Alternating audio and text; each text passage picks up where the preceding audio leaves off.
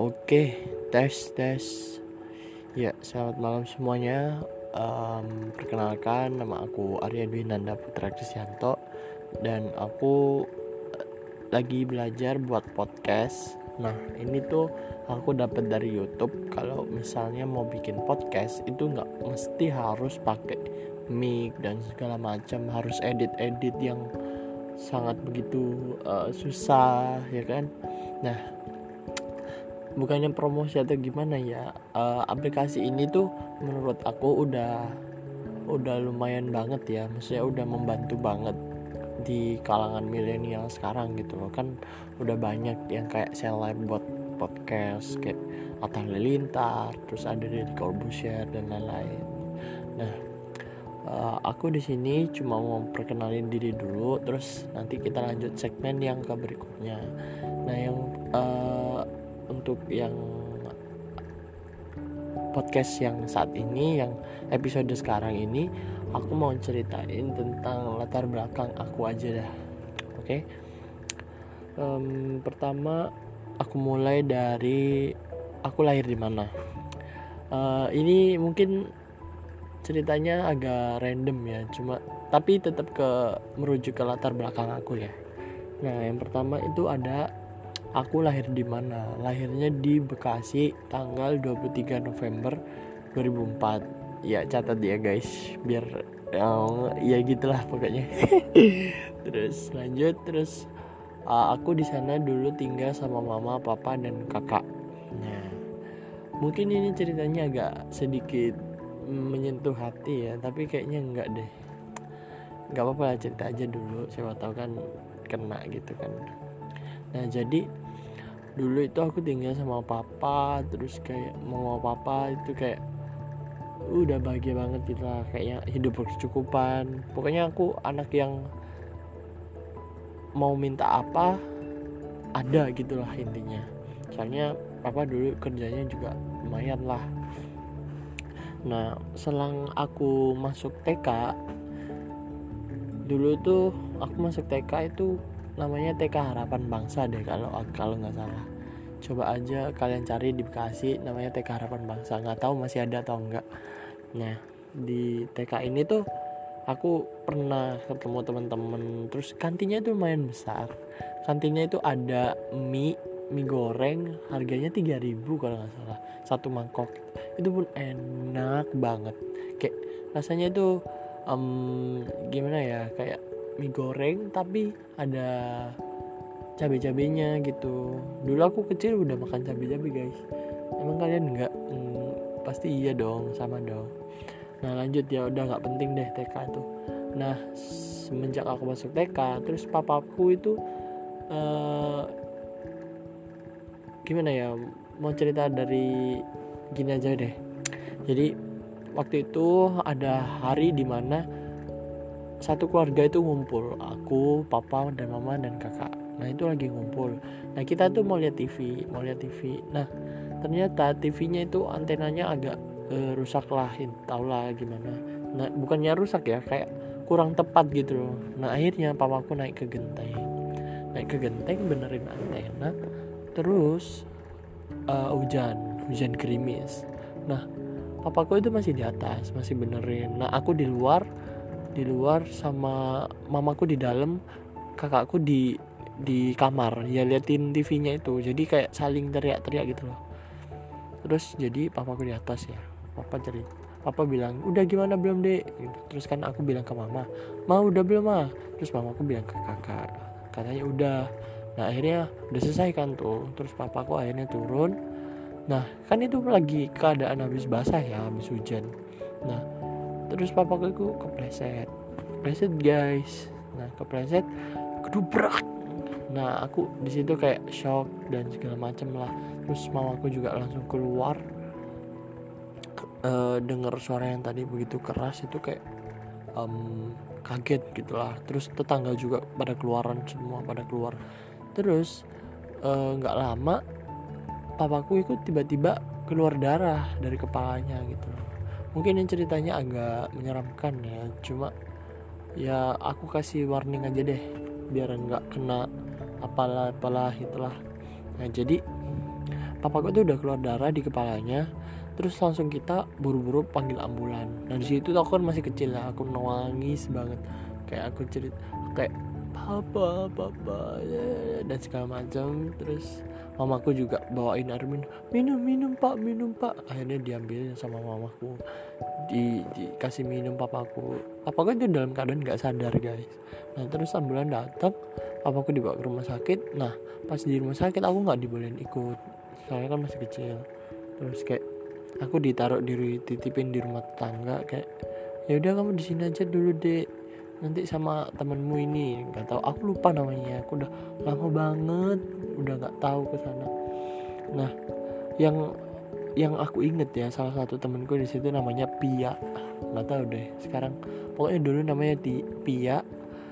Papanya itu kerjanya sama papa aku. Jadi papanya Pia ini satu kantor dengan papa aku gitu guys.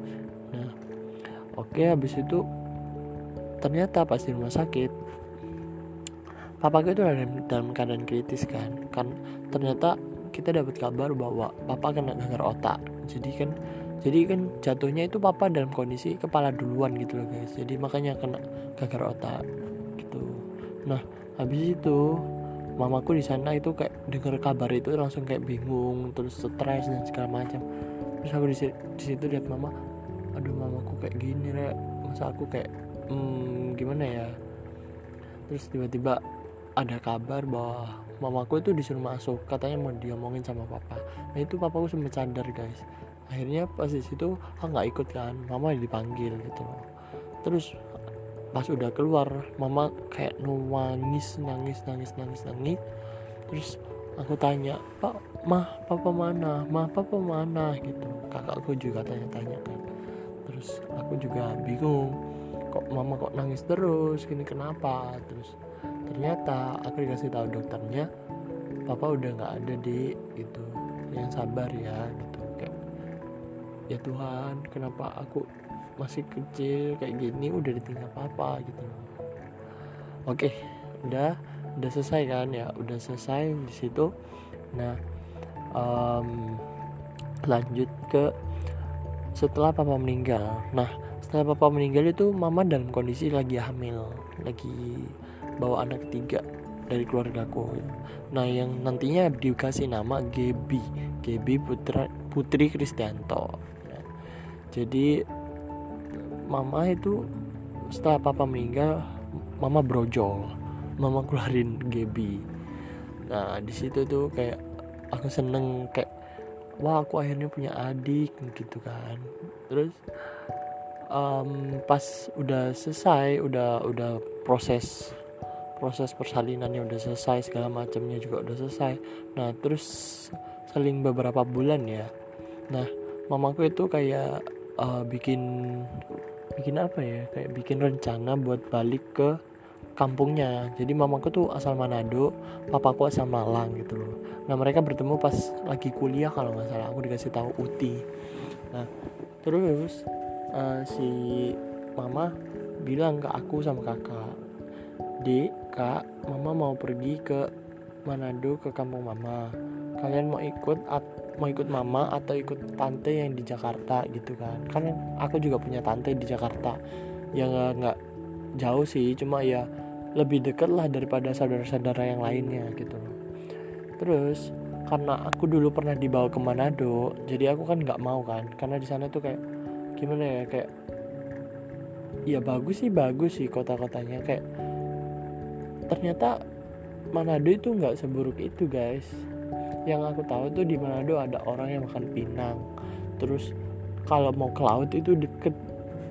Terus ada ikan-ikan. Dulu itu aku sempat dibawa ke pasar deh. Pasarnya tuh sebelahan udah laut guys. Udah laut gitu. Terus akhirnya aku bilang ke mama mah adik nggak mau ikut ke Manado adik maunya sama tante biar bisa ke Malang. Jadi dulu itu aku suka banget ke Malang soalnya kayak tempat lahir tempat lahirnya papa nah di situ banyak saudara-saudara juga kayak seneng gitu loh guys soalnya banyak saudara. Nah terus habis itu aku uh, bilang ke mama mama aku ke tante Neni aja ya. Nah kan nama tante aku Neni, tante Neni di Jakarta. Terus akhirnya ya udah. Terus kakakku bilang kalau kakak ikut mama aja gitu katanya. Ya udah akhirnya aku kakak mama sama Gebi ini pisah. Gebi kan ya udah pasti ikut mama dong. Masa ikut aku kan ya nggak lucu. Nah akhirnya waktu itu udah sempet ngurus tanah dan segala macam. Jadi rumahnya itu dijual. Dijual nggak tahu uangnya sekarang ke mana nggak tahu. Pokoknya dibawa mama kayaknya. Terus nah udah selesai kan. Akhirnya aku di Jakarta sama tanteku di Citra Garden kalau nggak salah namanya. Lupa aku deh. Lebih tepatnya di Tangerang sih. Nggak tahu di mananya itu. Lupa. Nah terus uh, aku disekolahin di situ sampai aku kelas 3 nah kelas 3 tiba-tiba ada kembarannya papaku yaitu Pak Diku. Kayak kakak dari ayahku gitulah. Nah aku kaget di situ kayak bangun-bangun kok tiba-tiba ada orang ini? Ternyata pas tak tanyain ke tanteku lo tante itu kok mirip papa ya? Loh itu iya itu kakaknya ayah kamu gitu katanya tante aku. Oh oh aku baru tahu loh tuh gitu terus akhirnya um, aku kenalan sama pak dia aku sama kakak dari ayahku tuh tadi. Kok mirip dan segala macam. Terus aku kayak shock gitu kan. Pas bangun tidur kaget gitu loh papa. Kayak kaget gitulah intinya. Soalnya mirip banget guys. Gitu loh. Habis itu ternyata di situ lagi ada kumpul gitu loh.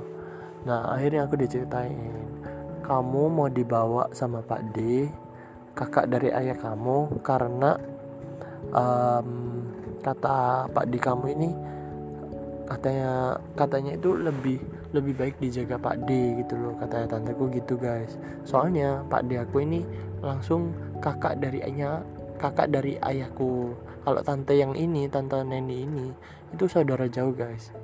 Jadi gini papaku kan punya ayah. Nah ayah kan namanya kakek kalau dari aku ya nama kakek kakek Supardi. Nah kakek Supardi ini punya punya mbak. Jadi nenek Uti lah intinya. Nah kakek Supardi ini kan punya mbak. Mbaknya ini namanya Uti Uti Darmi.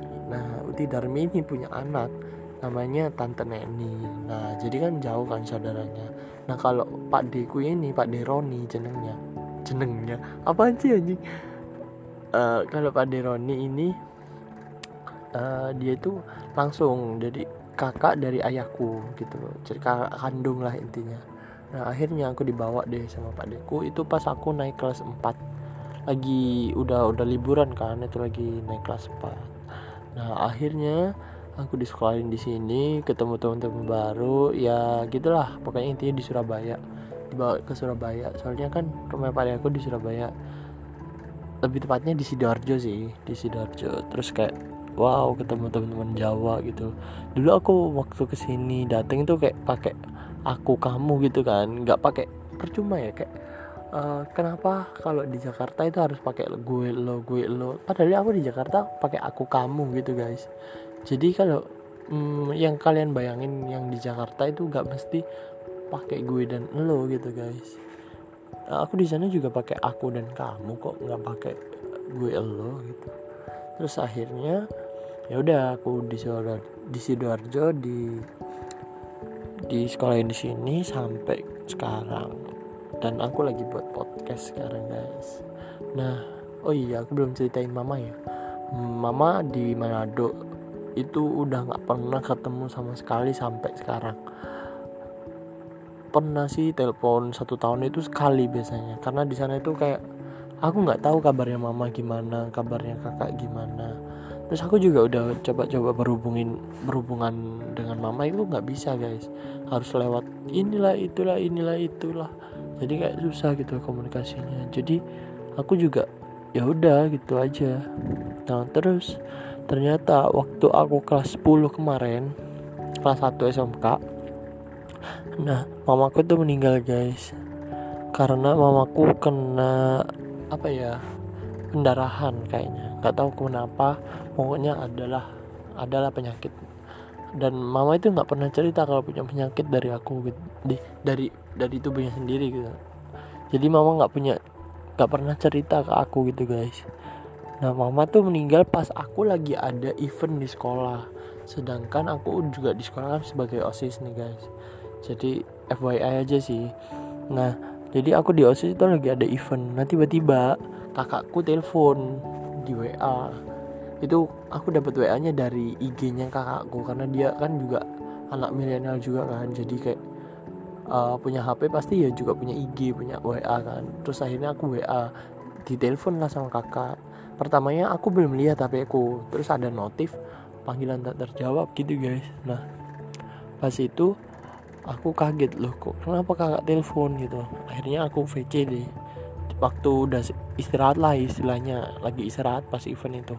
Nah terus aku telepon ternyata yang angkat itu susternya susternya yang di rumah sakit. Karena mau kakak sama mama waktu itu lagi ada di rumah sakit. Nah terus aku tanya suster kenapa ya? Kok tadi kakak saya telepon? Terus suster bilangnya gini e, itu ade mama mama sudah tidak ada gitu katanya gitu. Terus aku di situ kayak diem shock terus kayak udah nggak bisa ngapa-ngapain kayak berdiri diem sambil megang HP kayak ya Tuhan kenapa aku harus kehilangan orang yang uh, orang yang aku sayang gitu loh guys. Udah kedua kalinya gitu nah sebelum oh sebentar sebelum mama meninggal itu adikku juga udah meninggal guys. Aku dikasih tahu mama itu waktu adik aku umur tiga tahun kalau nggak salah. Jadi Gaby itu udah meninggal waktu umur tiga tahun. Itu karena dia karena panas demam gitu guys sampai dia meninggal. Nah terus mama lanjut ke mama ya. Mama udah nggak ada. Terus aku juga mau ke sana juga bingung karena kan lagi pandemi gini kan juga nggak bisa ke sana kan guys. Waktu itu aku bingung ya Tuhan aku kenapa kok ditinggal semua orang? Gitu loh. Terus aku juga khawatir sama kakak karena di sana dia sendiri sama saudara-saudara doang sih. Nah ya udah pas event itu aku lagi nangis dilihat kakak kelas. Nah yang sangat sangat uh, bikin poin uh, poin di sini yaitu kayak di situ itu ada kakak kelas dan aku lagi nangis bawa HP gitu. Jadi akan mojok sendiri kan. Terus tiba-tiba aku tuh jongkok jongkok sambil kayak itu aku pengen nangis tapi kayak nggak mau dilihat orang-orang gitu loh kayak malu gitu. Terus akhirnya aku di dilihat sama kak kelas namanya kak Bambang. Nah kak Bambang ini itu kayak bawa aku ke kelas kenapa put kan aku dipanggil putra kan kalau di sekolah. Nah kenapa put? Gitu mama nggak ada kak. Aku bilang gitu kan. Terus innalillahi wa dan dia bilang segala macam kan. Kok kok bisa? Gitu loh. Terus akhirnya aku cerita mama kena ini kena ini, ini, ini. nah terus ya udah aku di situ nangis sekeras kerasnya terus aku juga meluapkan lah intinya gimana rasanya ke kehilangan seorang mama kan. Kalian tahu sendiri lah intinya. Nah di situ um, aku sama Mas Bambang udah udah selesai kan nangisku udah selesai. Tapi kayak sembab-sembab gitu kan mata aku. Terus kayak aku malu gitu loh. Nah di situ gitu kita lagi mau makan. Nah waktu mau lagi makan bareng itu ya mataku lagi kelihatan sembab gitu guys. Jadi temen-temen tuh tahu kalau aku bisa nangis gitu terus ya udahlah aku diem aja gitu. Terus Mas Bambang bilang uh, Mas Bambang itu bilang ke temen-temen aku bilang ya udah ayo lanjut makan gitu guys. Nah oke okay, udah selesai udah selesai kan ya uh, kabar mamaku udah meninggal.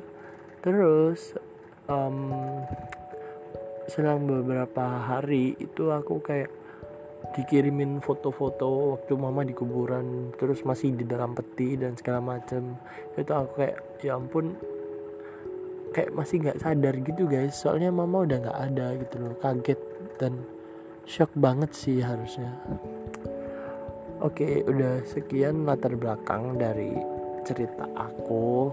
Um, mohon maaf kalau misalnya ada kata-kata yang kurang jelas kak atau uh, berisik atau gimana. Soalnya ini podcast pertama aku. Maksudnya episode pertama aku yang kayak uh, aku bikinnya sesuai anak kos version lah intinya. Saya nggak pakai mic nggak pakai apa apa the real pakai HP aja gitu guys. Oke sekian cerita pada malam hari ini. Aku ceritanya lagi, lagi pada malam hari sih soalnya kayak ya ini waktu yang tepat buat kayak bikin podcast soalnya udah sepi dan segala macam dan ya itu cerita dari aku sendiri. Shalom. Dadah semua. Terima kasih sudah mendengar